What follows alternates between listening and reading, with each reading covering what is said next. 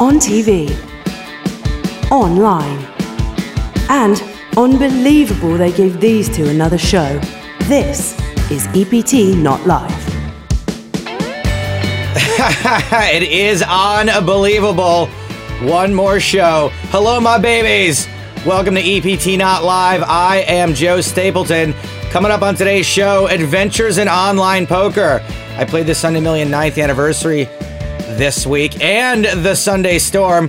We're going to recap this week's E P T T V show, read some of your tweets. It was all about the Polish players this week on the T V show, so Dominik Panka will be joining us, and we're going to find out once and for all if he is an actual human being.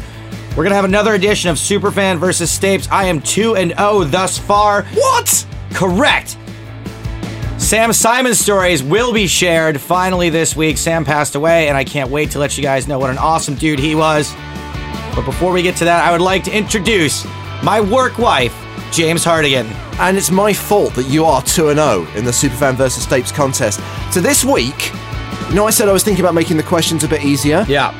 I just couldn't bring myself to do it, but I'm going to throw him a freaking bone. I'm going to start giving out clues. Clues? But I, I assume the game's still going to be fair between me and you. Yes, more or less. Although, look, not being funny, I want to put someone on their first step, or third step more specifically, towards playing in an E P T. I want to give away a twenty-seven euro ticket. I don't want to just be sticking t-shirts in the post. I was thinking maybe what we do is when we play a game with the guest, if they win the game, then we can add something, like maybe they're free rolling, maybe the Superfans free rolling prize wise. Okay, I'll just write that down. I'll take just it under think about it. Maybe yeah. We don't do it today, but run, run it by the people upstairs. See see what happens there. I have to say, Joe, feedback continues to be positive. Now, I don't know if this is because all the people who hate this show haven't taken to social media to tell us that they hate it, or I mean, why would they listen to it in the first place? I feel like anyone that's going to click download, and this is probably like our target market already. They include Michael Glover, who you might remember tweeted last week. He enjoyed your ginger. Ginger jokes, and you asked him about whether there was some club where they get together and discuss the latest ginger yes. gags. He says another great episode of E P T Not Live, and yes, the club meets every week to tally up how many times we've been called Ed Sheeran. Oh, oof. That feels like I I don't know what Ed Sheeran looks like, but I feel like that's that's got to be some sort of he is a ginger insult.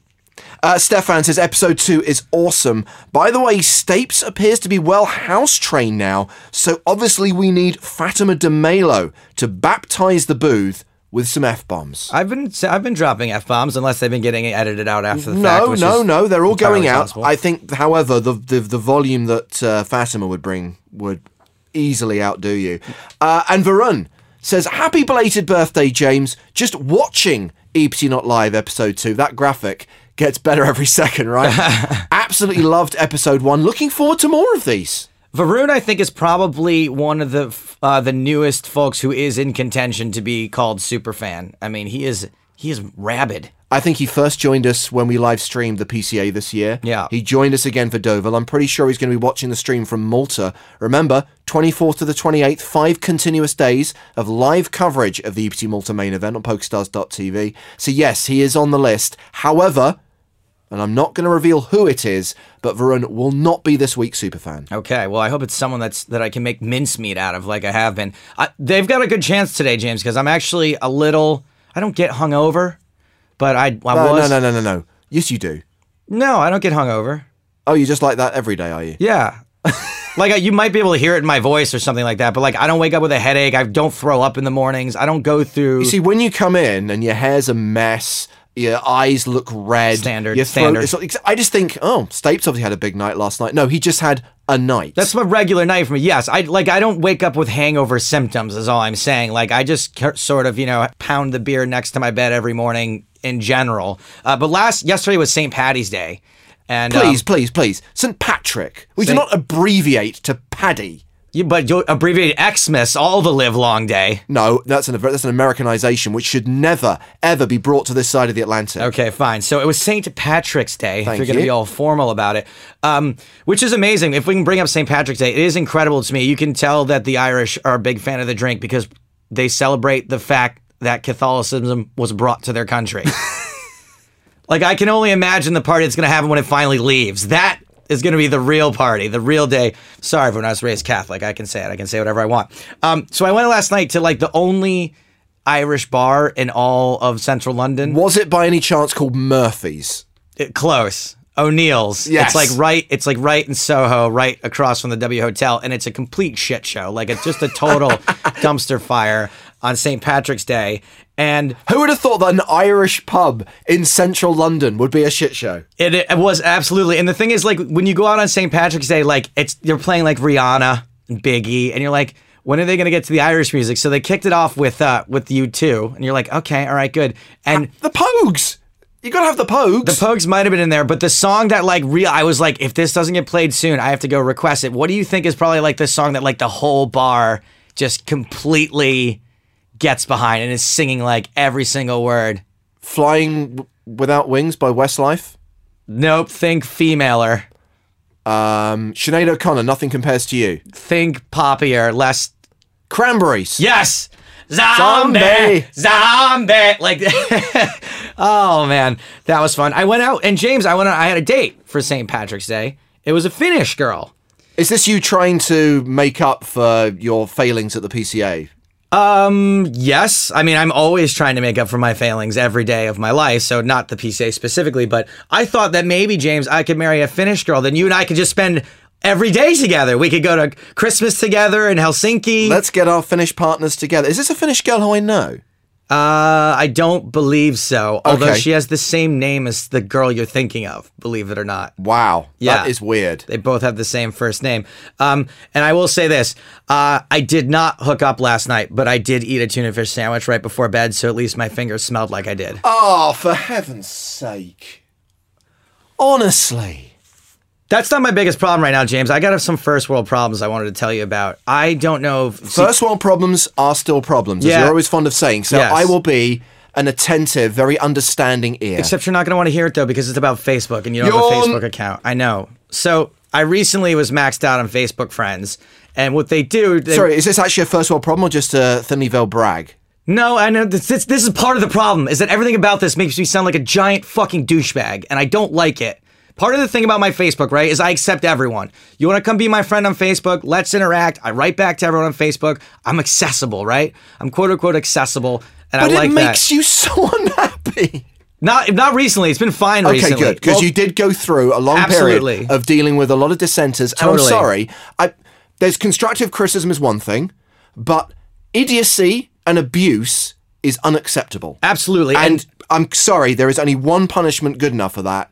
And it's death. Oh, de- I thought you were going to say the band hammer. We're just skipping right to death. Oh, absolutely. I'm I'm fully in favor you, of executing well, for, trolls. You know, I mean, you know my my sort of pitch on this is that the first time you say someone mean to someone on the internet you've never met before, someone comes to your house and beats you within an inch of your life. The second time it happens, they kill you. That's it. You get. I, I'm down with that. You get one. You get one mulligan. And I think getting beaten within an inch of your life generally is enough to get people to stop doing something you like that. You say that, but it didn't work for that stalker in Ray Donovan, did it? He came back. He did. Well, he had... He Sorry had, if you haven't seen season had, one of Ray Donovan. Real, he had real problems. So anyway, what happened was I was maxed out on Facebook friends, and what they do is they recommend that you change your page into like a, a public profile. And they do warn you. They say it's irreversible and that you will lose all of your your photos and your messages. Now, bear in mind that I am genuinely down with the kids here by not having anything to do with Facebook. It's something your grandparents do. I hope that that's the case soon because I completely destroyed my Facebook. Well, what does it mean when you go public? So first of all, I went to the social media department here at PokerStars and they were like, it's fine. Just go ahead. It's not a big deal. Everything's going to be fine. Wrong. It like basically takes all your friends, unfriends them. Oh. It does delete all of your photos and all your messages. And it untags you in anything you've ever been tagged in. And now my page, rather than being a human being, is like a company. So instead of having five thousand friends, I now have five thousand likes.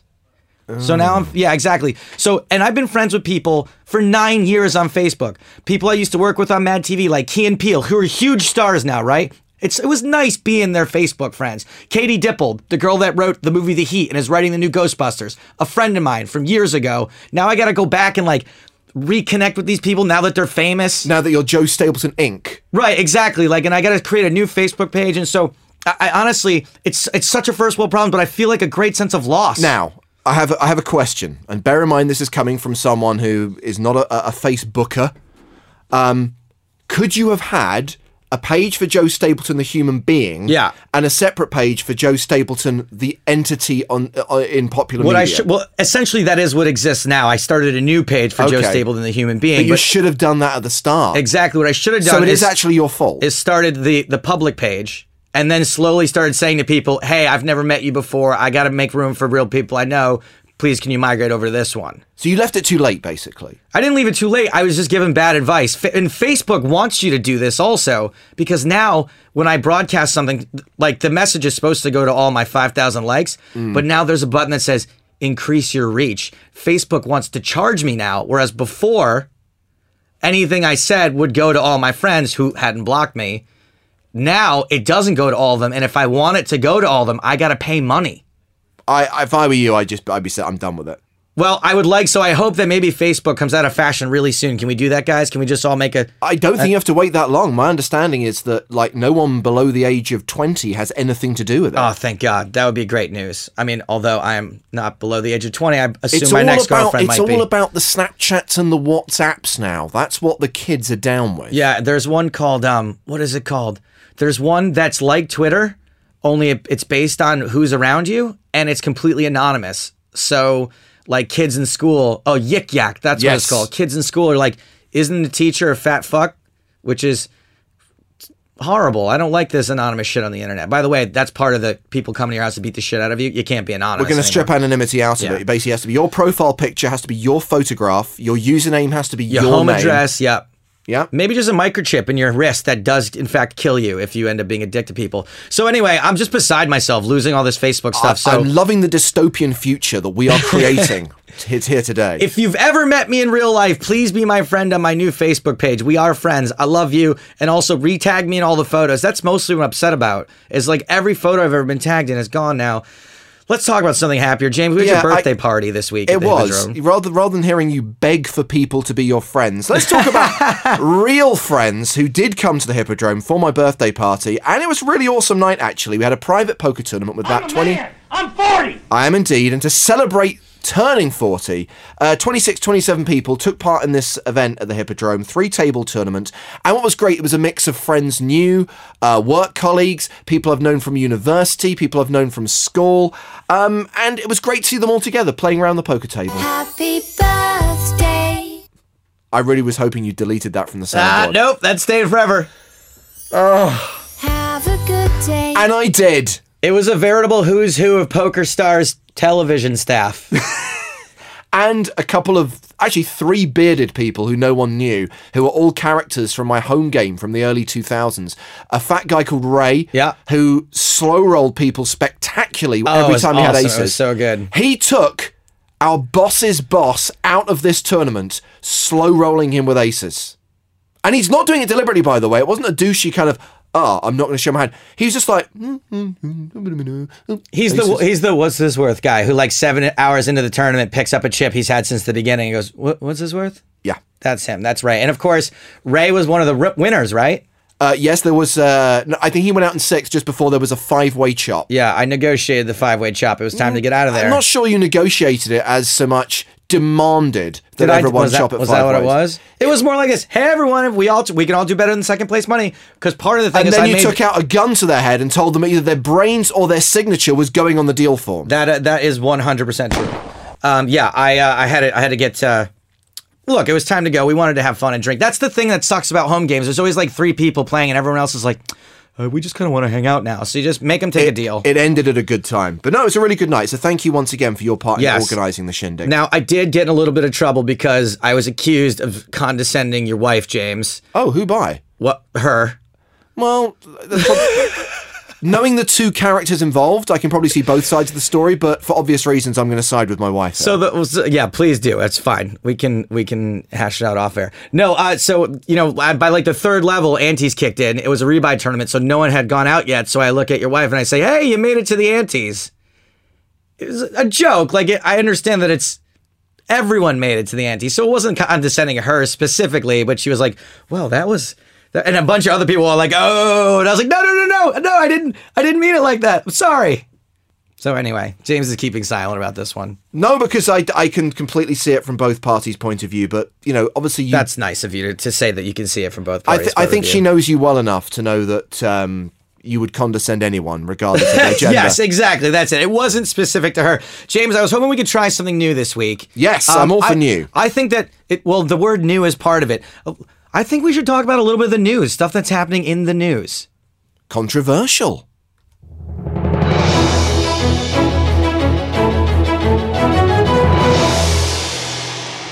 E P T Not Live the News. What do you think of that? I know you're good at um, coming up with lyrics for stuff. I thought you could come up with something for next week. Hold on. Poker and something and E P T Not Live the News. I can definitely do better than that. Okay. Well, there you go. There's something for you. Uh, something funny came out this week. It sort of went mini viral, at least for Poker World. Daniel Negreanu tweeted this photo of who wore it better, him and Justin Bieber. And uh, it's on Daniel's Twitter feed. I know it's an audio-only show, so maybe this isn't the best bit. I but... guarantee you. Anyone who is listening to this follows at Real Kid Poker on Twitter. And even if they haven't seen this already, they can go back through his timeline. And uh, people seem to be mostly siding with, with Real Kid Poker. I don't know that I agree. What do you think? Is neither an option? Ah! They both look terrible. Mister Blackwell disapproves. You I don't know, bear in mind, not being funny, if Justin Bieber's face makes me want to take a baseball bat to humanity. So I'm never, just look ever... Just at it from the neck down, because that's what most of the ladies are doing anyway. That's what I do. So I am never going to pick Bieber over Negreanu, ever. Okay. All right. Well, I take personality out of it, because I would always take Negreanu over, over Bieber, because I, I love D-Negs, and obviously my face is buried in his crotch plenty. But in this particular instance... I gotta, you know what, you know what does it for me, James? It's the black tie. I like the solid black tie on Bieber. Not a huge fan of the, the check, check check tie. But aren't, isn't the comparison meant to be the suit rather than the yeah, uh, accessories? Yeah, I guess so. But look how look how close they got it though, even to the stupid colored socks. I just wonder if they both saw that in a magazine or something, decided to go for it.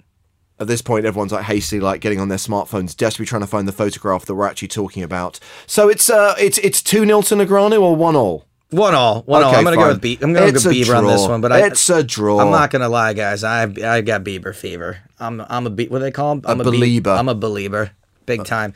Also in baseball the news, baseball bat. Also in the news, uh, PokerStars signed a, a Japanese model. Yes. And I looked, and she is adorable. She's really cute. She's just like a, a, a cute little delicious-looking piece of sushi. Yeah, and of course, immediately we're thinking, oh, you know, c- could she potentially play in our Shark Cage T V show? Is she going to be coming to any live events soon? She doesn't speak a word of English, sadly. Oh. Well, I mean, neither does Grindr. We have had him on the show.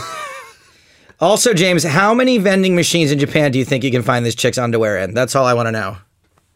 Oh, the cliche is coming out today. Good stuff, good stuff. And finally, uh, just a little bit in the news. It's important and it's not very funny. There was a big a cyclone disaster in Vanuatu, and PokerStars, as they usually do, is putting together uh, a little charity effort for them. And basically, if you go on the site, uh, I, I can't really give you the link. Well, it's it's not difficult of a link, I guess.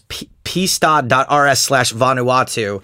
And uh, basically what Stars does is when you make a donation through the client, they match it dollar for dollar. And it's a really great opportunity to make your dollar go a long way because you're basically giving double when you do it. And they did it before for hurricane and typhoon relief. Yes. And uh, it makes you feel great to do something like this. So whatever you guys, if you can afford something, I don't know. Of course, there's lots of arguments for charity, right? I don't do it for this reason. I don't do it for that reason. If it's something that makes you feel good and it's something that, you know, to help someone in a faraway land just to do some good for the day, I love the fact that PokerStars doubles it. It's good to know that every donation you make is going to be matched by Stars. All right, uh, still more sad stuff, I guess, to talk about. I hope I don't... I, I want to talk about Sam Simon. Uh, Sam passed away last week. He had been uh, battling cancer for a couple of years now. And I hope I don't get emotional during this because I told someone this story over the weekend and I got really choked up.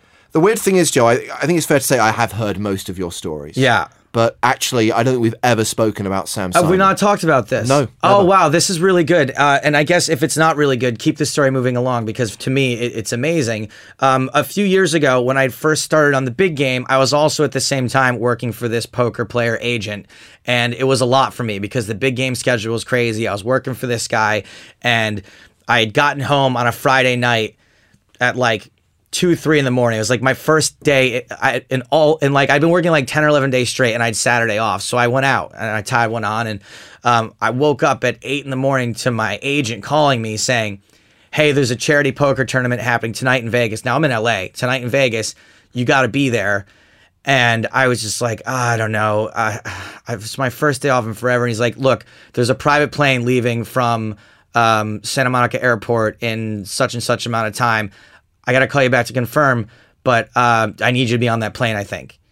And I hang up the phone and I'm just like, oh man, I really don't want to do this. I'm just so tired. And th- how often are you going to get the opportunity exactly, to take a private right? jet to Vegas? Then all of a sudden, exactly, all of a sudden, I just think, you're an what an asshole. You are an absolute bag of ass if you do not take this opportunity. one hundred percent. So my, I was half hoping my agent wouldn't call back, but he did, and so I said, yeah, sure, I'm on it. And I went there. And uh, the story's not all about Sam Simon. To me, at, at the at that point, the best part was that when I got there, um, I found out I was going to be sharing the plane with Sean Astin, as in Sean Astin from, from the Goonies, Lord of the Rings. And Lord, let's see, you say Lord of the Rings, I say Goonies. Goonies was a huge part of my childhood. I mean, that was one of those v- beta tapes that I watched on a daily basis, like on the regular. And so uh, Sean was there when I got there, and he was a super nice guy, and we're just, you know, chatting, and I'm just, me and Sean Astin just having a conversation for like twenty minutes. Fat Hobbit. The next car that shows up is uh, has Cheryl Hines in it. Larry David's wife from Curb. Absolutely. Uh, the like the the vice president of Fox programming, who I knew only because I worked for a Fox show for so long. Um, Gail Berman gets on the plane, exactly. And then finally, Sam Simon shows up. And so uh, we all board this plane together, which, by the way, um, private planes are horrible for the environment, but you park your car next to where the pl- plane picks you up. And then when you get on the plane, you just get on the plane. There's no security. There's no like checking your bag. You walk onto the plane. It's awesome. And if I'd known, I would have brought so much illegal shit, but I didn't know it was going to be like that. So I just got on. I just got on the plane, and so on the ride over, I'm a little meek at this point. I don't want to bother anybody. I've been talking to Sean because he's super friendly. So Sean and I are chatting a little bit, and Sean can't wait to ask Sam Simon about The Simpsons. He's like, I got to ask you some questions about The Simpsons, at which point I say to Sean, well, if you get to ask him about The Simpsons, I get to ask you about the Goonies. And he told me these great Goonies stories. He told me that uh, they all stole from the set constantly. By the time we all start to get to know each other, the plane's landed, right? We go play this charity poker tournament, and we decide as a group, me, Sean, Cheryl, and Sam, that we're going to leave together no matter what, because we all need to take the same plane back.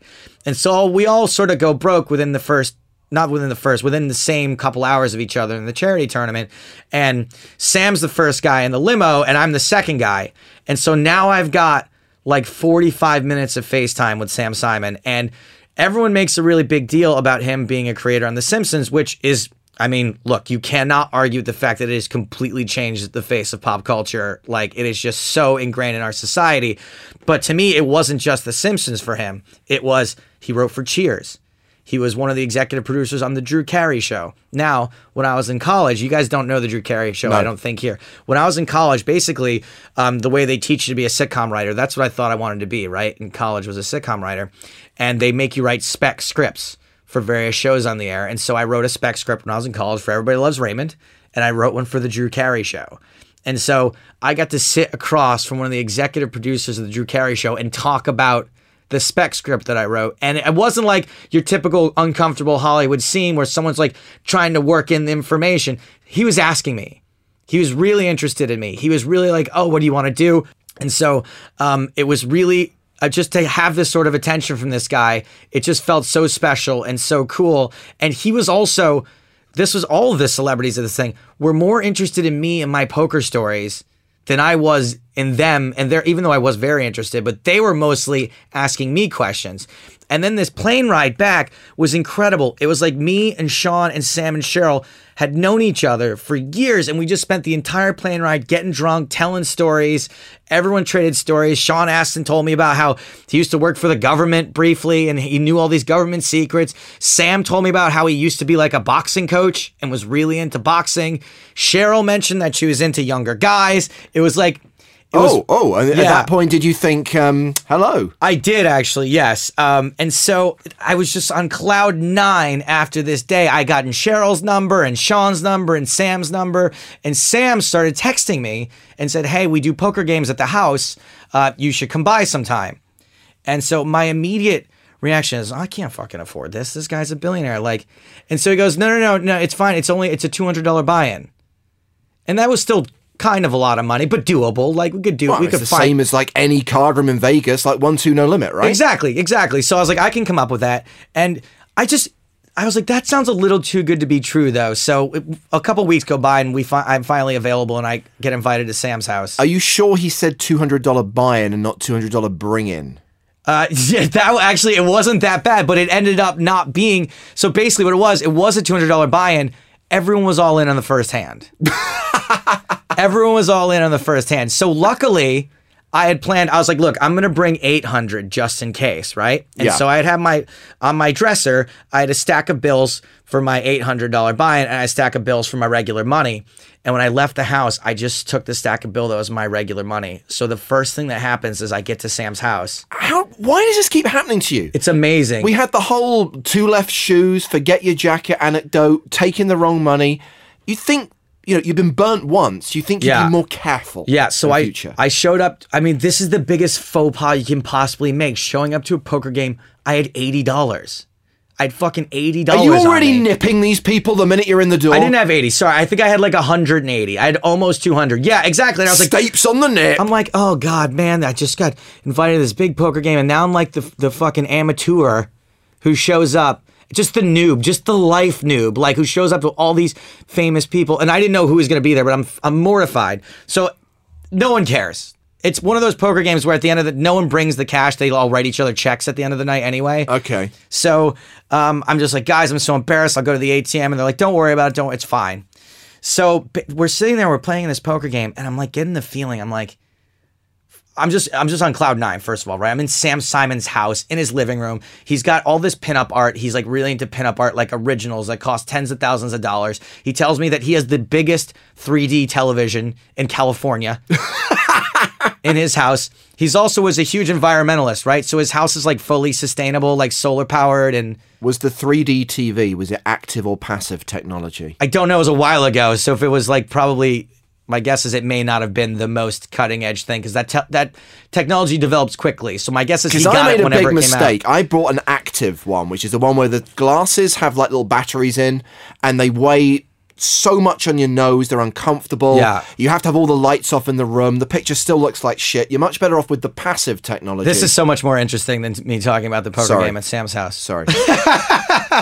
You mentioned three D T Vs. I'm a geek. What do you expect me to do? So um, I'm just, you know, in this incredible situation. I'm sitting there and I'm just like, just get, just get a hold of yourself. Just take it easy. And I don't know who anyone else is. I'm getting first names and I don't recognize any of them. Right. And I'm like, hey, and all of a sudden I'm like, this is not me. What's me is to just out with it and just be the whole what's your deal, right? I just ask people straight up what I'm thinking. What's your deal? You gay? What's your deal? You get fired? What's your deal? So I say, Sam, what's the deal here? Everyone here feels really famous and important. And he goes, oh, well. This guy right here, his name is J B. White. He wrote every single huge television mi- miniseries during the eighties and nineties. Remember The Beast? Remember Peter Benchley's The Beast? Yeah. He wrote the teleplay for that. Like all of those, I don't know what it was like in the U K, but in America, these uh, these were huge, huge T V movies. I mean, they, these were not small budget productions. Um, and this guy right here, uh, his name is uh, Jay Cogan.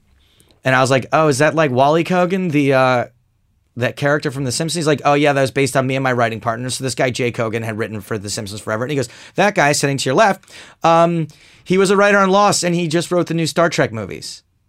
Damon Lindelof. Damon Lindelof sitting directly to my left. And I, uh, James, I had just seen the Star, I'd seen it twice in the theater that week. So to be, I mean, I thought it was that good. I went to see it a second time. So I'm sitting next to these people and just the stories that they're trading. Damon Lindelof is talking at this point about the fact that he is working on the Alien prequel. And I am just losing it. Like years before, he's like, yeah, I think I'm going to write the Alien prequel and da da da da. And he's telling me his theory on prequels and what his, what his plan is for writing the movie. Like, oh my God, this is one of the best days of my life. So I end up, uh, I end up doubling up really early. I won a huge pot against Sam, actually. And I was like, man, I can like just not play another hand the rest of the night and like have a huge profit, like just a massive profit, and not have to worry about owing anyone any money. But then I was like, man, if I just knit it up now, I'm never going to get invited back to this game. And the thing is, it wasn't just a hold'em game. It was a dealer's choice, right? So it was like Guts and um, all the crazy games. All the crazy games, like a seven card stud with a declaration, two hundred dollar buy-in, and used to bring in's like five dollars. And so everyone's all in on the first hand. So like I made like a huge pot on the first hand, but I eventually ended up giving it back. Um, and Sam told these, I was like, Sam, I got to ask you, like, you know, you get all this credit for The Simpsons. When's the last time you actually wrote for The Simpsons? Which season? And he just takes his finger and he just goes, holds up one finger. Season one. And he was really proud of the fact that he was just getting, he's like, the first residual check I got was for twenty million dollars and they've only gotten bigger since. Like, and he was this kind of guy that he could sort of say something like that and not sound like a total douchebag. I don't know why, like he could just pull it off because he was like, just, he was more like amused by it. Like he, he yeah. sort of, his, his uh, Facebook profile used to say, I'm just a kid from Beverly Hills who got lucky. And he seemed to really believe that, that, you know, that, and the money, he just gave it away. I don't know if you know by the end, but like he gave away hundreds of millions of dollars for tons of causes. So he was just such a generous dude. So then what happens is the game ends.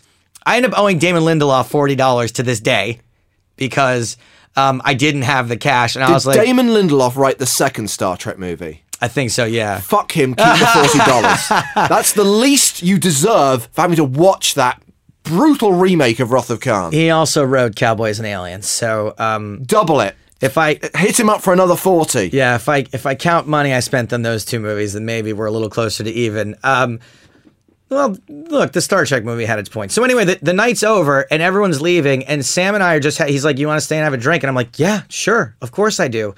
And then he's like, "Do you want a tour of the house?" And I just, I, I just have to say that he he took me around his house.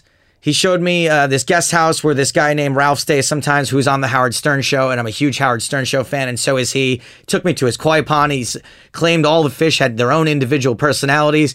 Told me what all of them cost. He's like, that one was fifty thousand, that one was twenty five thousand. He had like three Teslas. I mean, he just had like the sickest house up in the Palisades ever. But th- what I really and we so that was the last time I ever saw him, to be perfectly honest. But we texted a little bit after that. We texted about the movie The Fighters, about boxing. But what I really, really loved about him was that he made me feel like I was his friend, like immediately. And when you're a rich and powerful person, I think that it's really hard to do that. I think because you never know what someone wants from you. You never. And I, of course, I would have loved to hit him up and been like, "Hey, man, can you read my script? Hey, man, can you do this? Can you do that?" But He, he didn't treat me like I was someone who's going to do that, and I no. didn't treat him that way either.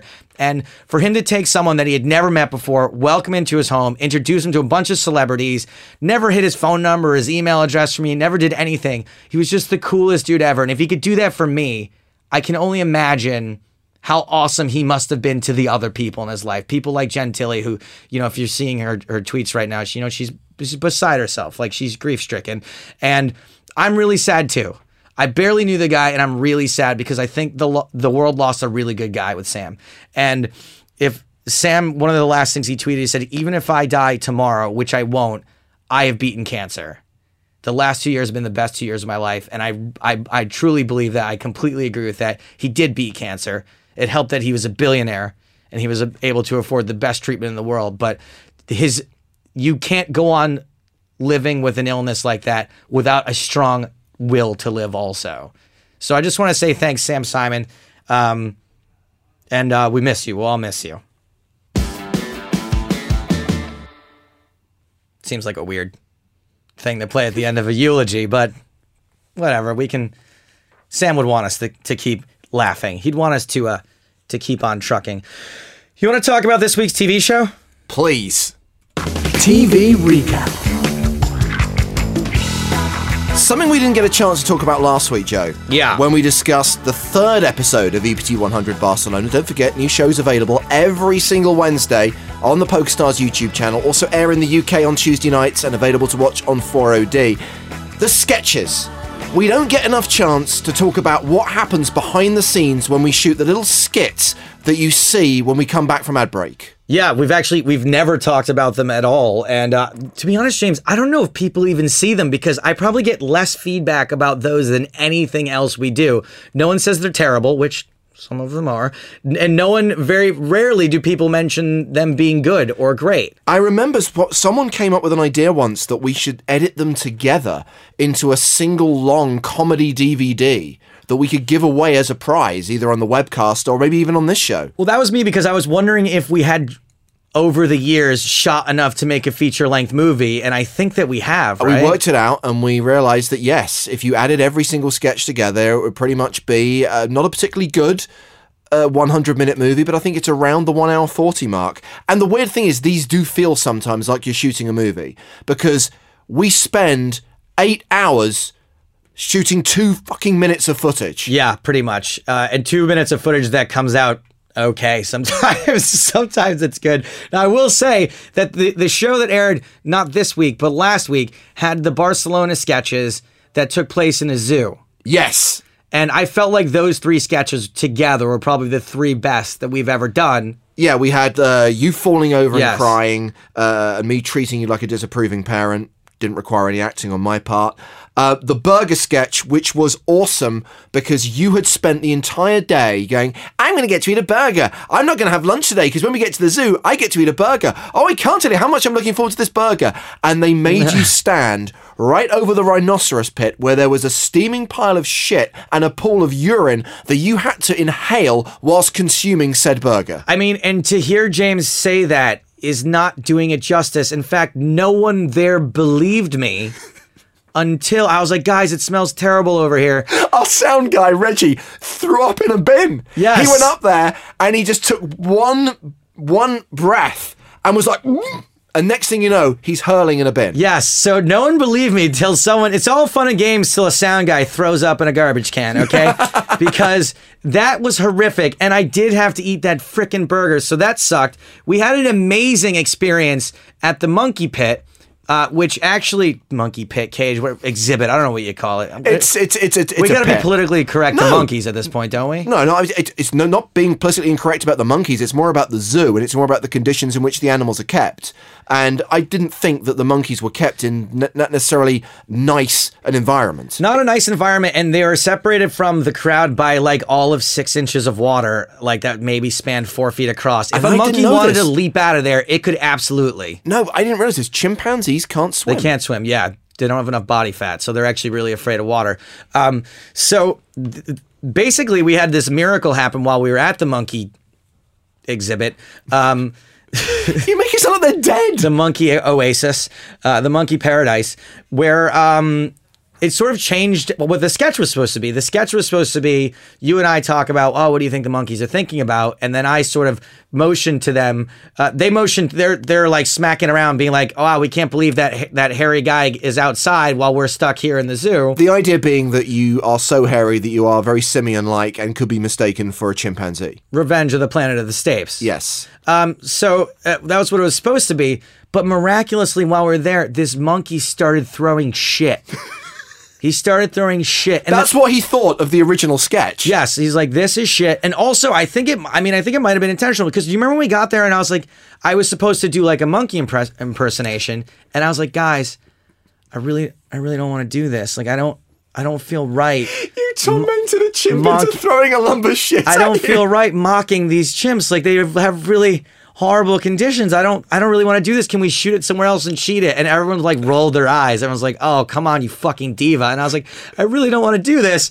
And so right after I start going like, oh, oh ah, ah, ah, ah, this monkey starts throwing feces at me, which uh, I'm not going to give away the new ending of the sketch, but sort of changed the face of the thing. And the last sketch that we shot, now, James, you said it didn't require any acting when I fell down and you had to act like a disapproving parent. Yes. Now, here, I have a, I have a clip of it.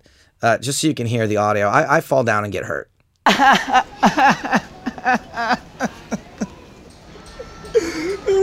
scraped my knee. What did I tell you not to do? Run. And what did you do? I ran. You ran.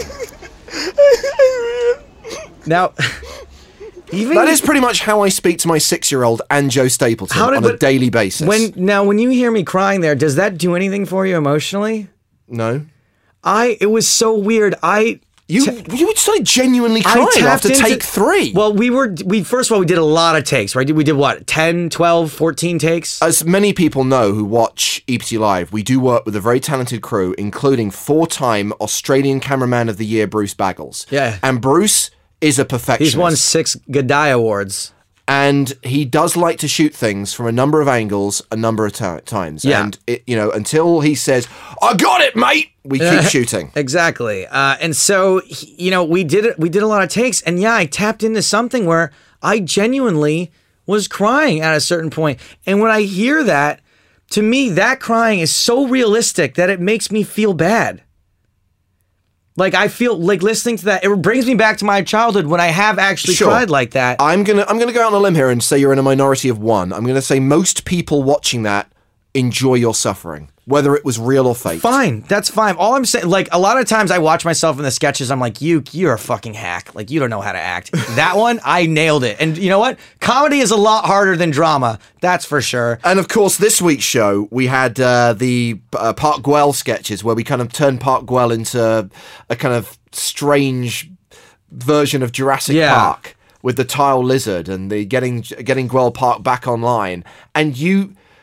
trying to eat like a Tyrannosaurus right, but the, Rex. So the most interesting thing about this set of sketches is that we were supposed to shoot in the park, and we ran long because of Aussie cameraman, four-time Aussie Cameraman of the Year, Bruce Baggles. He was in a foul mood that day, by the way. He was in a very foul mood, and basically we had done two of the sketches, and our boss, Francine, is like, we have five minutes. That's it, to shoot the next sketch. Sketches on a on an easy sketch takes about fifty minutes. The response from Baggles, you can't expect me to shoot gold in five minutes, Sheila! And so I was like, okay, it was supposed to be um, me hiding in the bushes like a velociraptor, and James sort of like clever girl, me jumping out and tackling him. It was very high concept. Yeah, it was going to be a, a real bitch to shoot. It was going to be the hardest of the three sketches, so there's no way we could get it done. And the security guards are starting to surround us like, okay, time to get out of here. So I'm like, okay, real quick, let's just sit on a park bench, and I will I will pretend to be a Tyrannosaurus Rex and just eat the sandwich. It sounded like the most stupid improv ever. Right. And we shot it a bunch of times, and it felt right none of those times. No. And we were just like, all right, I don't know, we're going to have to do something else. And basically, my boss kept making me do it because I kept looking too much like a disabled person. Like, she was like, no, you're com- you're coming off too re... Yeah, and not enough... Um, dinosaur. More dinosaur, More, less someone with learning disabilities. Exactly, less uh, less short bus. Oh, by the way, great joke that didn't make it to the to the T V show about slow rolls. Um, this guy rolls more slow than a special education bus driver. Wasn't allowed, and you now know why that didn't make the was, final edit. Wasn't allowed to put that in the T V show for some reason. Anyway, so that sketch uh, was just done in the last second. It never felt like it worked, but by the time it went on T V, it was certainly not my least favorite sketch. It kind of came out okay. But talking about things that didn't make the show, by the way, things that got yeah. cut, well, we had to have a, a conversation before we actually did the commentary for this show, because this is all about Polish players dominating, uh, whether it's Sawinski, Brzezinski, or Panka, who we're going to be talking to in just a moment. And we had this discussion at the start of the day about whether the word Pole was acceptable, whether you could call Polish players Poles, or whether that was offensive, because yeah. a member of our team... who is originally from Poland, she's of the belief that that's actually a derogatory term. And that was the first I'd ever heard of it. And who are we to disagree with someone who's actually from Poland? Exactly. So we got through the entire show and never said the word once, apart from a gag you make at the start about the, the fact that these players are in pole position. Right. Um, but I kind of like feel like, were we erring on the side of caution?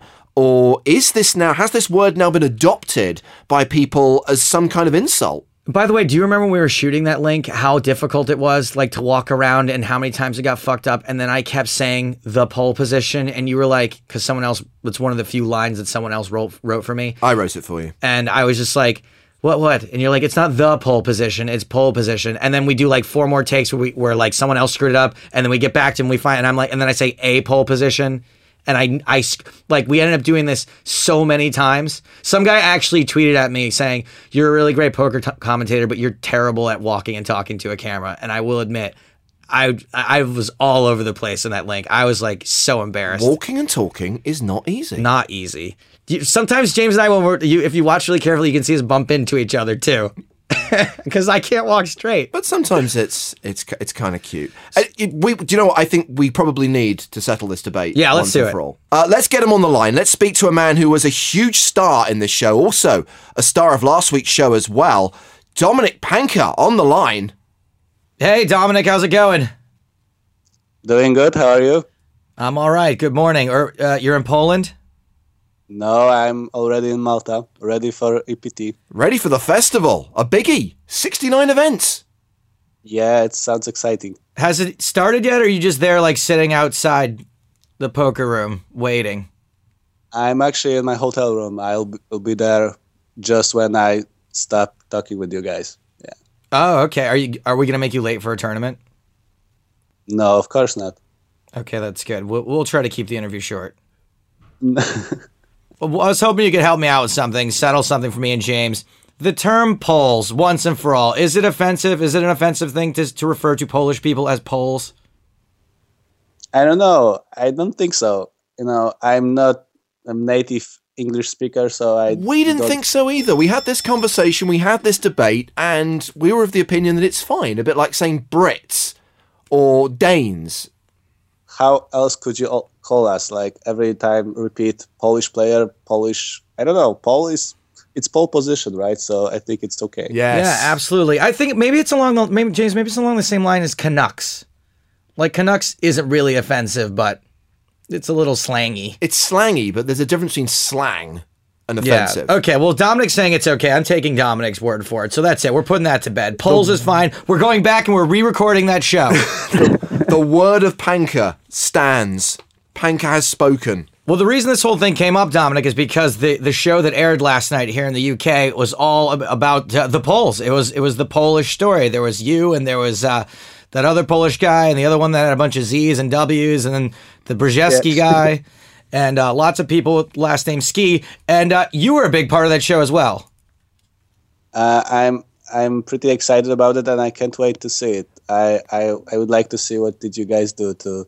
All the commentary. Well, good news, Dominic, because it's available to watch right now on the PokerStars YouTube channel, and there is a big hand that you were involved in that forms a massive part of this show and actually formed what we like to call the call to action in the show when we ask people to tweet using the hashtag E P T one hundred. I don't know whether you remember, but towards the start of day four, you played a pretty big pot against a Swedish player called Johan Soderberg, who just happens to be the cousin, by the way, of filmmaker Steven Soderberg. Lie! And... the board is ace, ace, eight, three, king. Soderberg bet river. You raised. Soderberg then shoved. And you thought about it for not an inconsiderable amount of time. Question, though, James. Question, before we let Dominic answer this. Did we edit out any of his thinking time? Or was it purely... Was it was it real time? I think it was pretty close pretty to real close. time. Okay, so, Dominic, do you remember this hand? Yeah, pretty well. And, of course, you call. Table kings... Soderberg tables eight, so it's house over house. Mister Soderberg accused you of slow rolling him. Uh, well, I think a lot of the time when there is a, I mean, someone thinks that you have a pretty easy decision and you still take a considerable amount of time, they may accuse you of slow rolling, whereas, you know, intentional slow roll is very rare in, I don't know, against people that I wouldn't know. Like, I can do it maybe to a friend just to have some laugh. But in this particular hand, I remember because it went check, check on the flop and the, on the turn. And when I hit a full house on the river, I was obviously happy. But when he shoved, I was like almost sure that he has ace three or ace eight and a better full house. And I was like, then maybe I should fold. And then I actually... after a few seconds, I, I saw the board and realized that he also can have eights full or threes full, although I thought that he would bet them on the turn.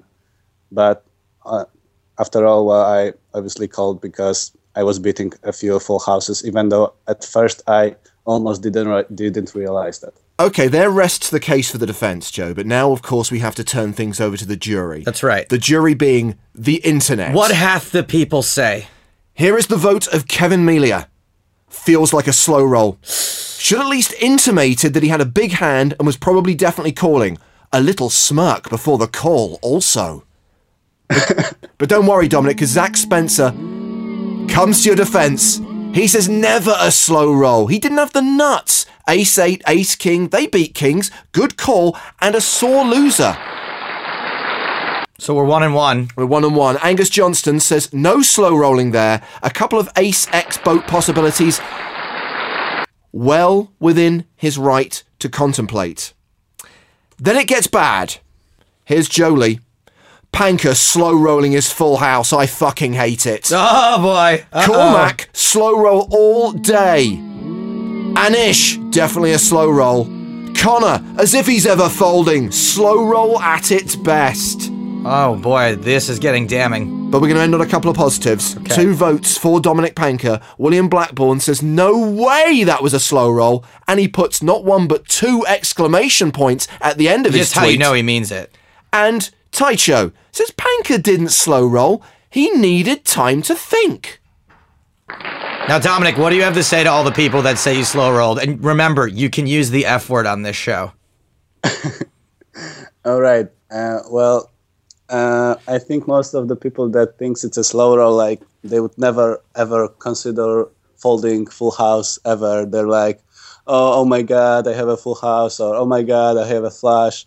I have to call or something like this, you know.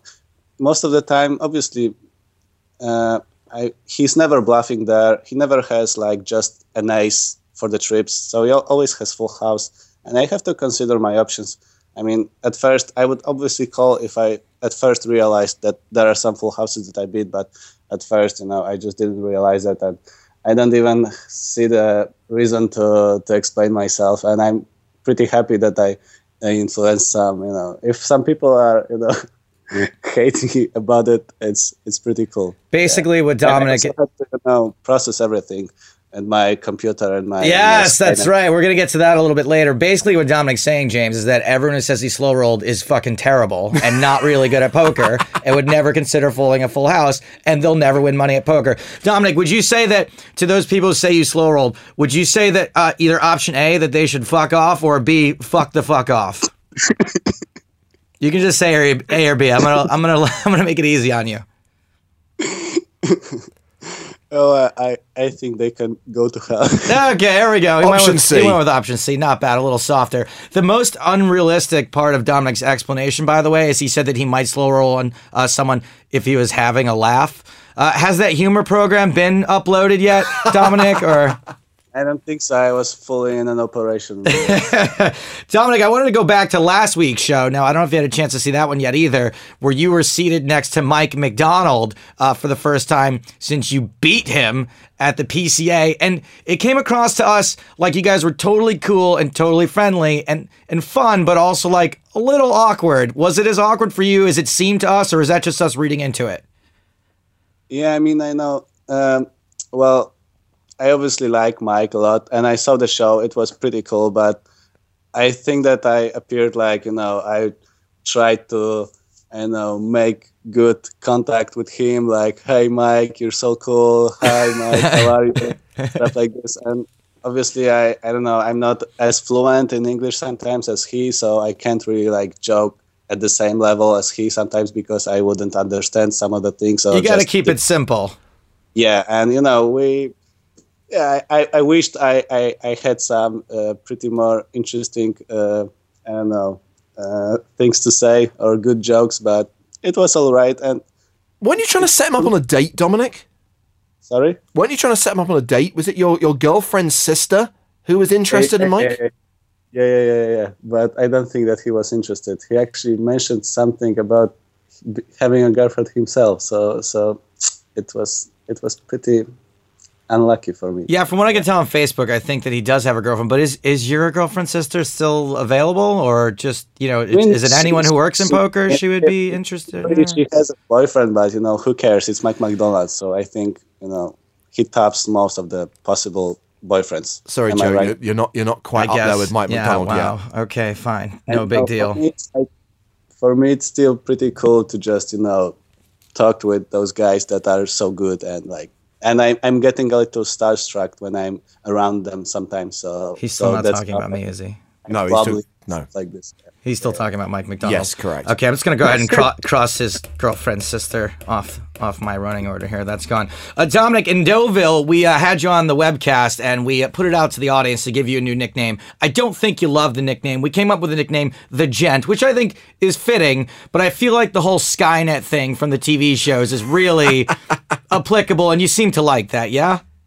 Of course, I love it, but I was I was actually around when they came up with uh, with The Gent. And yeah, I was in the studio. Yeah. yeah, of course. And so I was thinking that uh, I I was hoping you'd play a little game with us, Dominic. I have come up with a little test. It's not even a game; it's a test to see whether or not you are a human being or whether or not you may be Skynet impersonating a human being. Are you ready?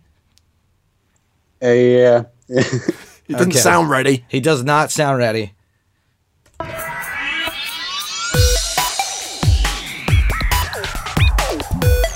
Got some funky computer music to see if Dominic is real or if he's a computer program. All right, Dominic, are you ready? Yeah. Question number one. Yeah, let's let's crank this down a little bit. Hold on, I got you. There we go. Question number one, Dominic. Let's say you wake up naked in an alley in Los Angeles in nineteen eighty-four. Do you, A, hide in the alley until maybe someone comes to help? B, go about your business naked, or C, ask to borrow some clothes from a group of nearby motorcycle enthusiasts? I like both B and C because I think motorcycles have some pretty nice clothes. He's going with C. He's going with C. I, unfortunately, Dominic, that is exactly what the Terminator did. Oh, in the movie really? The Terminator, he asked to borrow some clothes from a group of motorcycle enthusiasts. Question number two. Not looking good so far for uh, you, Dominic. The needle is currently pointing towards Cyborg. Number two. Let's say you've been shot, maybe by a guy, I don't know, named Kyle Reese, for example. Do you, A, give yourself medical attention, B, go to the hospital, C, do nothing because your body will heal itself? Yeah, I like C. I like C. Whoa, he's going with C. Dominic Pankert is a self-healing cyborg. The needle is moving very much into the red now. I don't know if he can come back from that. Okay, here we go. Question three. Let's say you accidentally bite the inside of your cheek. Maybe it was while you were talking to a guy named, I don't know, Kyle Reese.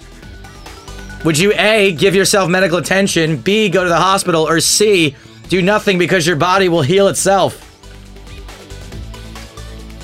It's very similar to the other question, isn't it? Well, I was expecting you to say hospital for the first question, and then your body would heal itself for the second question. But you've outsmarted me already, Dominic Pankert. Because that's what a cyborg because would do. Because that's exactly what a cyborg would do. Let's skip to question four. Let's say you're at the final table of the E P T Grand Final, and someone shoves on you. I don't know, maybe his name is Kyle Reese. Small to big blind, and you've got pocket sixes. Do you, A, fold because you're scared, B, call because fuck this guy, or C, do a quick calculation based on stack sizes, hand ranges, table image, and I C M prize money consideration? Uh, B all the time. Fuck this guy. He's becoming more and more lifelike every day. Finally, last question, question number five. Uh, let's say you're trying to find a particular boy. Maybe his name is Kyle Reese or, I don't know, John Connor. Uh, do you, A, go on a tri-state killing spree, B, hack into a mainframe computer and download all of his personal information, or C, ask his mom where he is? C, I'm very polite and I think she would answer. Yeah. Which is also exactly what Arnold Schwarzenegger does in Terminator two, Dominic. The cyborgometer has broken. You are confirmed Skynet. You are absolutely Skynet. Dominic Pankert, thanks for being on the show, man. Good luck in Malta. Thank you very much, guys. We'll see you out the next week, Dominic. Bye. So it turns out Dominic is uh, is a robot, I think. I mean, who would have thunk it? He outsmarted me. I do think, though, James, maybe we should cut him some slack, though, because maybe he's one of those robots that doesn't know he's a robot. You know, he truly believes that he's a human being. Oh, he's a bit like Deckard in Blade Runner. Spoiler alert! Wait, what? No, that's not very clear, by the way. That's not very clear, depending on which version you watch. D you watch watch the final version, not the other versions, all sixty-eight of them. Um... Obviously, Dominic's in Malta. We're going out to Malta next week. And then after that, there's only one leg left on season eleven of the E P T, and that is the grand final in Monaco. And I think we should look at how we can send people to the grand final, Joe, how we could get our listeners to go to the grand final for less than the ten thousand euro buy-in, because it's a biggie, being the culmination of a season on tour. We're going into the lobby on PokerStars and looking at this satellite, which is taking place on Sunday, March the twenty-second. This is at five past six in the evening Central European time, and it is a seven hundred euro qualifier with three packages to the grand final guaranteed. Now, I still maintain, Joe, that yeah. seven hundred it's a euros lot. It's a lot of money. Lot. How do I satellite into that satellite? There are twenty-one satellites available into that satellite, and you could qualify for as little as eleven euros. So think about it. Win a seat in the qualifier for eleven euros. That gets you into a seven hundred euro satellite, which is guaranteeing three packages worth more than ten thousand euros to the E P T Grand Final in Monaco at the beginning of May. Absolutely, and it's, you know, Monaco's a career maker. You make a final table Monaco, we're going, chances are we're going to remember you for a long, long time. Is that it? Do we cover the bases there? Do we do we say enough about? Do we do we shill enough for the company? I uh, should also mention that the Scoop schedule has been announced, because after the grand final wraps up, the entire poker world moves online again. The Spring Championship of Online Poker, huge festival, going to be big again this year. I actually prefer Scoop to W Coop, believe it or not. Is uh, that because they have the low buy-in events? Exactly, because they have the low, medium, and high. But as long as we're talking about Scoop, W Coop, online poker... Adventures in Online Poker!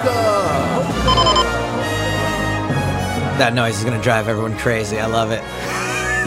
Everyone's furiously clicking. Where? Wait, what? No, wait, I don't. I, I, I, I have no tables open. So this is the first time we've had the chance to actually run this feature and talk about specifically your adventure in online poker. I'm sure everyone would love to hear my tales of playing one hundred thousand Play Money Spin and Goes and five hundred one thousand Zoom. However, when it comes to real money poker, this is where you excel. I'm your only option. So, Sunday, the fifteenth of March, twenty fifteen, a very special event runs on PokerStars, the ninth anniversary of the flagship Sunday Million, with a nine million dollars guarantee. Along comes one hairy American and a dream. So they were guaranteeing a million for first, but I, it ended up, I'm sure, being way over that because, uh, spoiler alert, I didn't win. Um, I'm sure first place ended up being way over because it was already over when I started playing. Well, of course, they ended up chopping at the final table, but that's by the by. I want to talk about how it went for you. Okay, so first up, I just, for a little background here, okay? A little background. I had been out all night. Okay, so when we talk about preparing for a big tournament, yeah. um, sleep is normally uh, an important thing. If I did not have to play it for this show, I would not have played it, if I can be perfectly honest. So I was out all night. I got home about eight o'clock in the morning, and I had a breakfast date also. So I didn't get to go to bed. Like, I had to go straight out to my breakfast date and pretend... Sorry, sorry, I'm just going to pause you there. Yeah. Were you out all night on a date? No. Okay, just checking you weren't doing back-to-back dates. I mean, I would have been. I just didn't have one. Okay. So, who, you know... Who makes dates at eight in the morning? Well, it wasn't eight in the morning, but it was at ten in the morning, and it just... I just didn't... On a Sunday, that's as good as eight in the morning. Brunch. I mean, it's a brunch date. You get a little day drunk, don't... You know what? I'm not going to give away all my secrets now. Anyway, I had a, I had a breakfast date, and I ended up spending... most of the day with the breakfast date. Uh, and that at this point, it's about four thirty. And I'm like, ah, oh, do I take a nap or do I just power through? And then I realize, because we had voiceover on Monday, I hadn't finished prepping the show for Monday yet. I had another half of the show to do. And so from four to six thirty, I, um, I'm prepping the show. And I'm like, you know what? I'm just going to try a satellite in while I prep. Like, you know, I can work on, I can do online poker. It really slows down my work. But so I entered one of these deadline satellites. And what those are is that when it's over, you immediately get put into the tournament because the tournament's already started by the time it's over. It's during the late registration period. Correct. But what I didn't realize is that it was already during the late registration period. And so if I hadn't done this, I wouldn't have realized that the... I thought the Sunday Million started at seven thirty. Is that because you thought that we were still five hours difference from Eastern rather than four. Correct. Because the clocks went back in America, but they don't go back in Europe for another couple of weeks. I didn't know why it happened. I was too tired to even think about why. All I went is, oh, tournament started, must enter. So I, I jump in the uh, the Sunday Million, and also I'm seeing little advertisements for the Sunday Storm, and so I entered that as well, because that one's only eleven bucks. I lost the satellite, by the way, did not satellite in. And so I'm playing the Sunday Million and the Sunday Storm at the same time. And there's a reason why I do this. Now, a lot of players multi-table so they don't get bored, right? So they don't yes. play too many hands in the Sunday Million. They got the Sunday Storm. They can kind of fuck around it. Me, personally, I do it for that reason. But also, let me run this theory by you, James. I'm paying attention closely, right? Statistically, I should lose half of my flips, right? Statistically, yes. So I have a second tournament open so I can lose all my flips in that tournament. Well, I'm not sure that's how it works. Yep, I lose. I have one tournament to lose my flips and one tournament to win my flips. And I will say this, the story checked out. I did lose all of my flips in the Sunday Storm. I also lost them in the Sunday Million. But the, I mean, the theory was correct. I did lose all of the Sunday Storm hands. Um, I wrote a note here that says exit handed. I'm not sure if I can even remember it. It's probably not that interesting. I don't even care, honestly. By the sounds of things, you lost another flip. I did. Yeah, it was probably a... The final hand was probably a flip. There was something that, that did me... Hold on. Oh, yeah, yeah. I got it all in uh, with a uh, set of queens on an all-spade board and got called by the ace of spades, ace of hearts, and there was a spade on the turn. So that was it for the uh, the Sunday Storm. Now, the Sunday Million... Um, Basically, the I had a, a big loss uh, early on in the tournament where um, I started with uh, I started the hand with ace ten. I raised the button. Uh, big blind came along for the ride. Uh, some idiot Belgian, and um, you'll see why he's an idiot later. Not all Belgians are idiots. Just the ones that are idiots are idiots. So uh, comes along for the ride, and the flop comes ten high, and I continue. He checks. I continue continuation bet, and he raises me, and the board is like deuce five ten, no no flush draw. And I'm just like... Happy days. Right. I'm just like, I. there's just no way that he has a hand that he can raise me with here. So I, I call. Uh, the turn is a king, and it goes check, check. And then the river is um, a seven, something like a seven. And uh, he, bet, he like way over bets the pot. And I'm just like... I don't know. I don't think this guy ever has it. Like, I call. He bets two like two pair on the river. He bets two thousand. He's got seven deuce, which is like a big chunk of my stack already because you start with ten thousand. Yeah. And um, he actually, you're close. He had king eight of diamonds. So he just raised me with absolutely nothing on the flop and then hit his king on the turn and I paid him off on the river. I'm not saying whether or not me paying the river, it's probably bad, whatever. But it was like a little tilting or whatever, you know, that someone was just kind of horsing around and then I paid off this huge overbet. Are you are you dismissing this guy as an idiot purely on the way he played this hand? No. Ah. I'm dismissing him as an idiot because then afterward he writes in the chat, thanks, dude. Oh. This is the classic. We had the conversation last week when we discussed the Kamal Chararia, Dan Shack hand yeah. on the secondary feature table. And of course... After the little spat, and Kamal goes, but thank you for your chips. And Dan Shack is on the verge of like striking out at that point. It is a really nasty thing to say yeah, to someone. And the thing is, it gets said way more online because people are giant pussies in real life. It takes a real, it takes some real balls to say it in real life. So this guy says it to me. And then what happens is I fire back at him. I was like, oh, so you're one of those, eh? And you know what? The little, the little fucker, he disconnected. It probably wasn't on purpose, but he like was gone for like four or five hands, so I wasn't gonna like bring it up again. So he somehow managed to avoid of getting getting. So, so you don't think it was? Oh no, Stapes! No, Stapes never got me. Let me yank out my He's, Ethernet cable. He just got lucky again and managed to lose connection and not have to deal with upsetting me, uh, not have to deal with the fact that I was gonna shame him. So you, what I do in these situations, James? Now I'm not I'm not a conventional. Okay, I'm not a winning online poker player. I'm a normal online poker player. So poker players will tell you that you gotta leave, you gotta leave emotion out of it, right? You gotta leave emotion out of it. No. No. You know what I do? I play every single pot with this guy.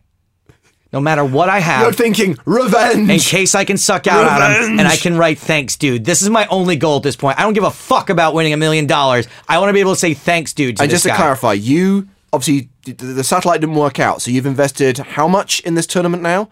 The satellite was only like thirty bucks, so okay, like two hundred forty-five dollars. The better part of two hundred fifty dollars on the line, and you decide to make it about getting back some Belgian guy who you feel has slighted you. Some idiot Belgian, yes. And so what I do in these situations is uh, if I beat them in the pot, I say it back to them, and if I lose, Like if I get knocked out, I quit the program real fast so I can't see what they say to me.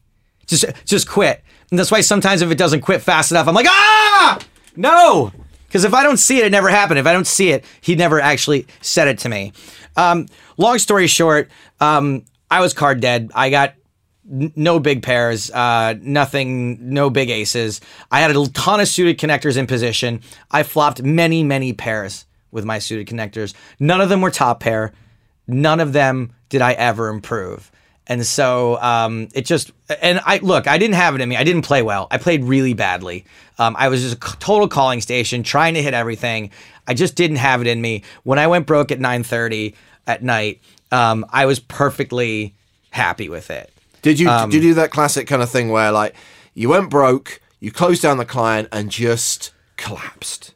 Almost. Now, the one thing is that typically I'm actually in a really bad mood no, ma no matter what when I lose, right? Because I just don't like losing. I don't like getting unlucky. I wrote down exit hand again, and I honestly don't remember what my exit hand was on this. Um, but uh, I was in a, a, a bad mood for a second, and then luckily I had been uh, just sent. I'd, I'd done stand-up this week, and I tried a brand new five minutes out, and it went really, really well. And the friend had sent me the video, so I sat there watching the video as I had like one thousand chips left in the Sunday Million. And I was in a really good mood because I was like, and I wanted to, to put this message out there to, to everyone. There's more to life than poker. And so I was watching this video. I was like, man, I did a really great set. This is really what I'm focused. I don't want to be a professional poker player. I want to be a comedian. So watching this video really turned my whole day around. It really just sort of, I didn't care about poker. Uh, you know, it was whatever. It's just a hobby. And I just wanted to, to remind people out there, there's There's more context.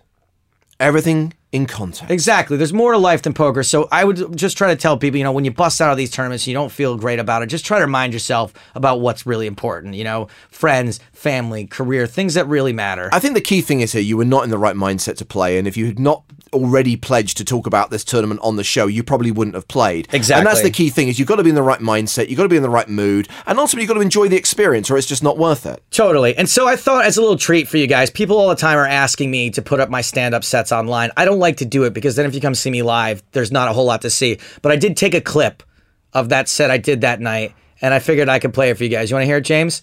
A brief excerpt. So the, uh, the, uh, the, the, by the way, this entire set was about sex. It was all about sex and how awkward sex can be. So here's a, here's a little snippet from the middle. Setting the mood. Setting the mood is hard, right? Uh, lighting, that's hard. Because uh, if it's too dark, the girl's like, what, are you embarrassed of me? But if it's too light, she's like, what is this, a fucking porno? So you gotta find the perfect lighting. It's like uh, the gamma correction when you start a video game for the first time. Move the slider bar so that the image behind you is just slightly visible. That's exactly it. Music, it's hard to do music. Uh, I, I don't make playlists, right? So when I have someone over, I just hit play on my, you know, on the iPod shuffle and it's just all five thousand songs of mine. So sometimes really awkward songs come on during sex. Like Baha Men's Who Let the Dogs Out? Like the theme tune from Friends. That will...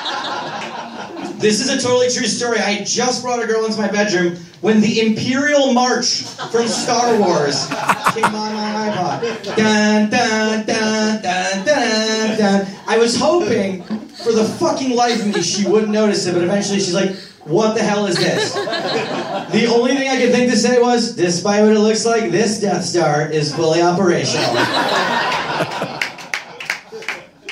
These are the droids you're looking for.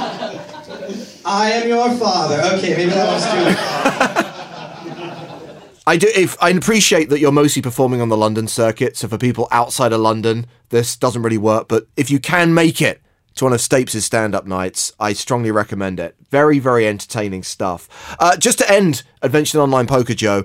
Of course, that was the ninth anniversary of the Sunday Million. That was a very special, very big event. But the Sunday Million runs every Sunday. No, the clue what? Is in the name. It's a two hundred fifteen dollar buy-in, although as Joe mentioned, satellites are available. The Sunday Storm, plenty affordable, just eleven dollars to play. And that, again, as the name suggests, runs every Sunday. One of them loves the E P T, knows it inside out, and would do anything for the European Poker Tour. The other one is Joe Stapleton. It's Superfan versus Stapes, in which said Stapes is two and oh, two nil up undefeated. We have yet to have a superfan win the main prize. This is like in that all in hand between Dan Shack and Vanessa Selbst. I'm Dan Shack.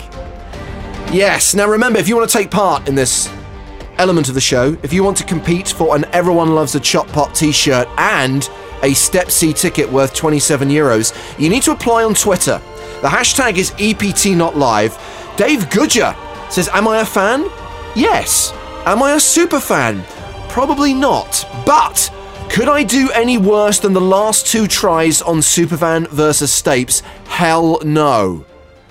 I don't know that that's really a very good case that he's made. Well, Will Schlibier is throwing his hat into the ring. He says one of a select few to make the pilgrimage to the E P T Live studio and visit the team. Will was an absolute dick to me on Twitter at the end of, uh, what was it, Deauville. Fuck you. Okay, Will, I think you might have some uh, making up to do.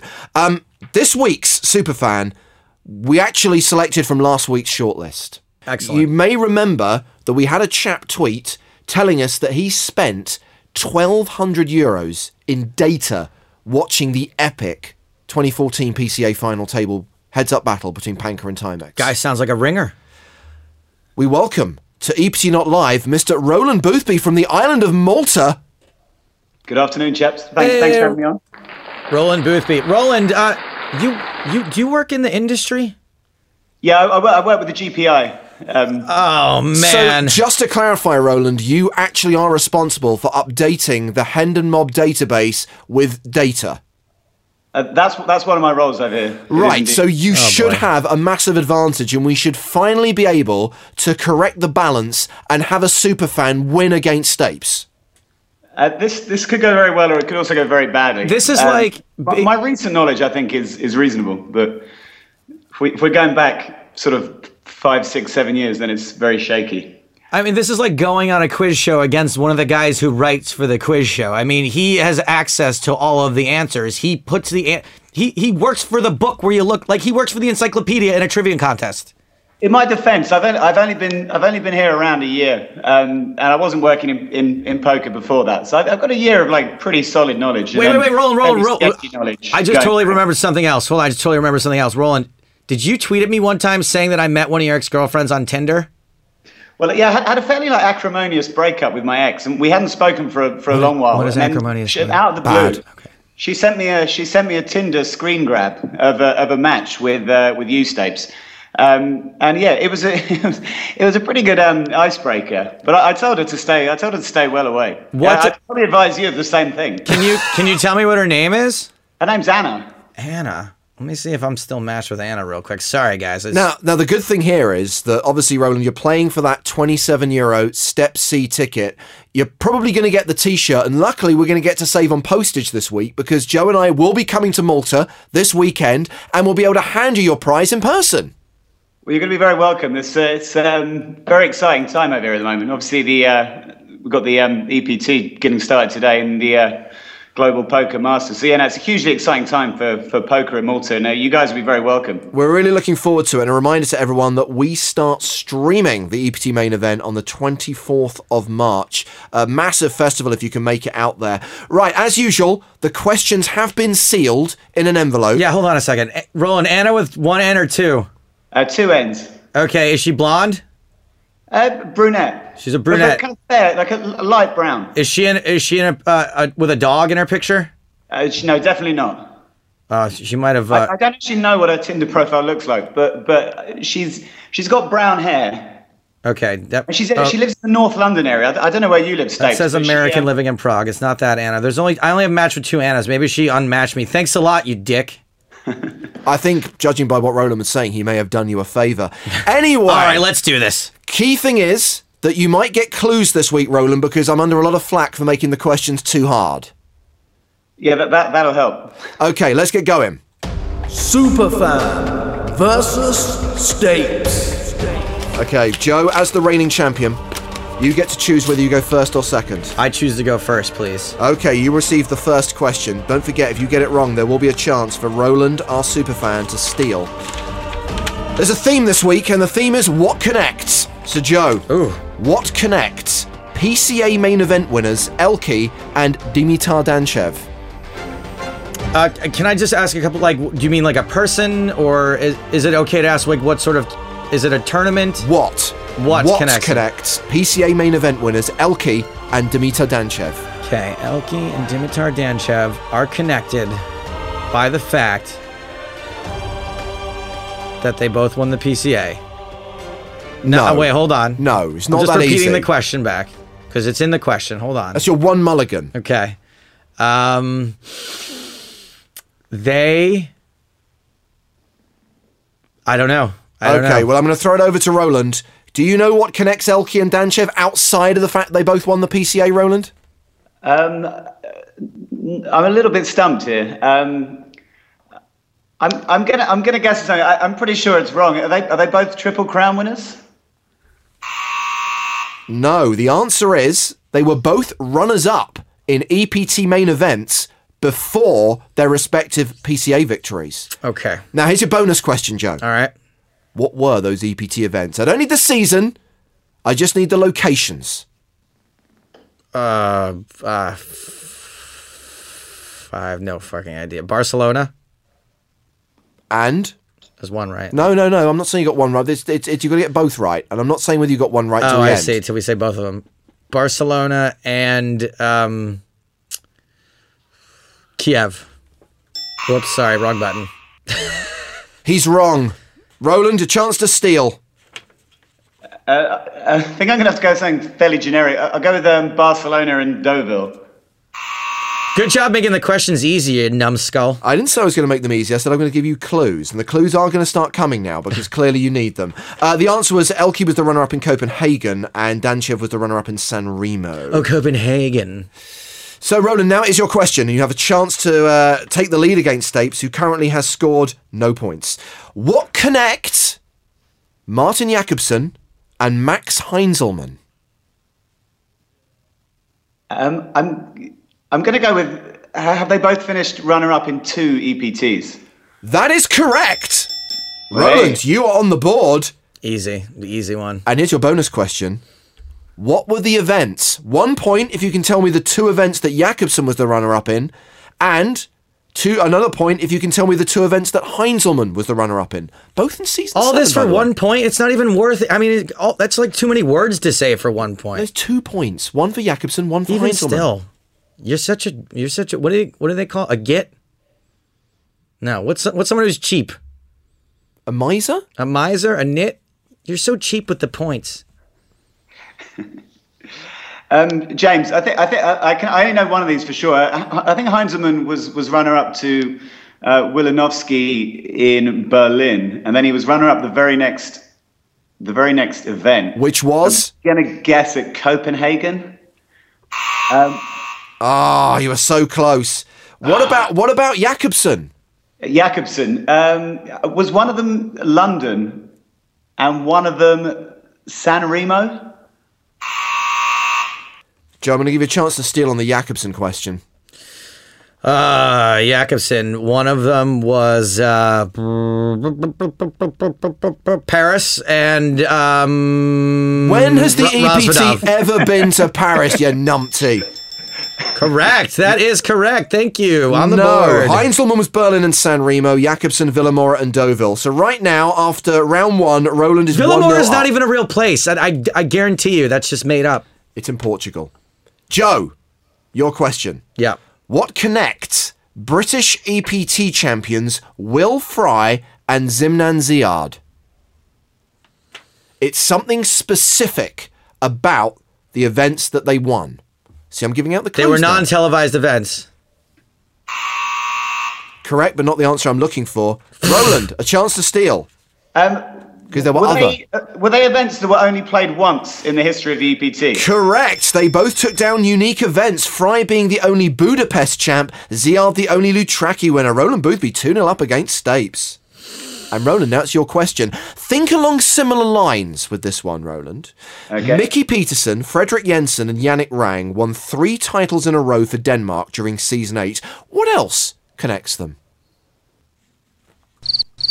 C- could you repeat the names again, James? Sorry. I, I... Petersen, Mickey. Jensen, Frederik. Rang, Yannick. They won three titles in a row during Season eight. What connects them apart from that? Remembering the previous question, because there is a connection. Did they all win events that were only played twice? Joe, a chance to steal. Um. Well. Um. Let's see. It's Peterson, Jensen, and Rang. And they're all, you already said they were Danish in the question. They won titles for Denmark. I know Mickey won in Copenhagen. They all won events that were not on the tour the next year. I'm going to give it to you. I'm going to give it to you. They are the reigning champions of their respective events. Yes. Copenhagen, Madrid, and Campione, because we haven't been back there since. One point separates you as we go into the final round. And Joe, it's your question. What connects E P T champions Jan Skamper, Sandra Noyaux, and John Shipley? Mm-hmm. Jan Skamper. They all won Dortmund. Roland, a chance to steal. Yeah, I'm slightly clutching at straws again here. Um... With this quiz, clutching at straws is the right strategy. um... Okay, my answer is going to be, was, was it both a unique and only E P T cash for, for the three players you mentioned? The answer is they won on home soil. Jan uh, Skamper being Czech, one in Prague. Sandra Noyaux being German, one in Dortmund. John Shipley being English, one in London. Mm. Final question. I thought, you goes, meant, I thought you meant Mike Shipley. Now, Roland, here's the thing. If you get this right, you've won. If you get it wrong and Stape steals, we're going to go to the tiebreaker. So okay. What connects? Hold on, we need we need more dramatic music for this. Superfan versus Stapes. What connects the following three people? Those three people are Joseph El Khoury, Theodor Karaba, and James Hartigan.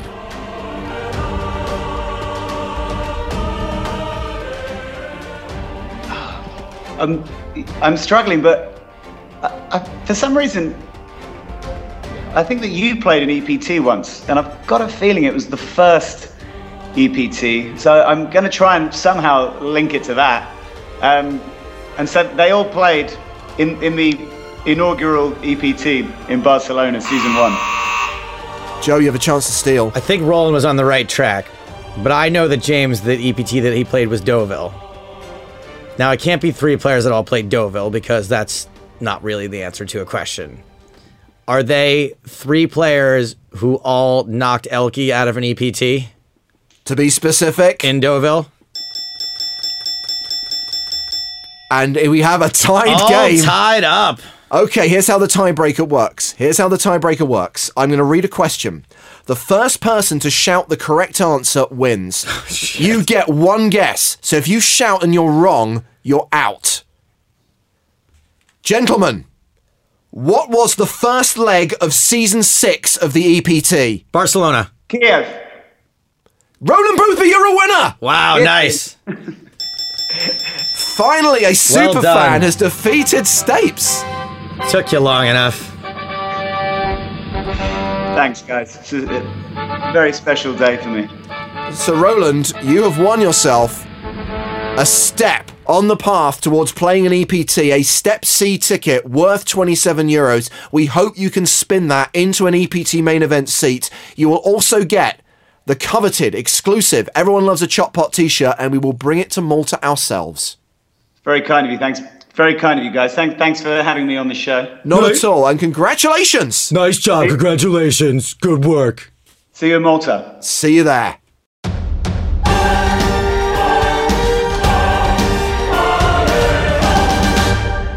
And because of Malta, there will be no show next week, ladies and gentlemen, because instead we encourage you to actually watch E P T live, our live stream from the European Poker Tour main event in Malta, which kicks off on Tuesday, the twenty-fourth of March. That's when we start our live streaming, five days of coverage, right through to the final table. It also means we won't have a chance to discuss next week's T V show, which is the penultimate episode of E P T one hundred. It's the race to the final table. Nah.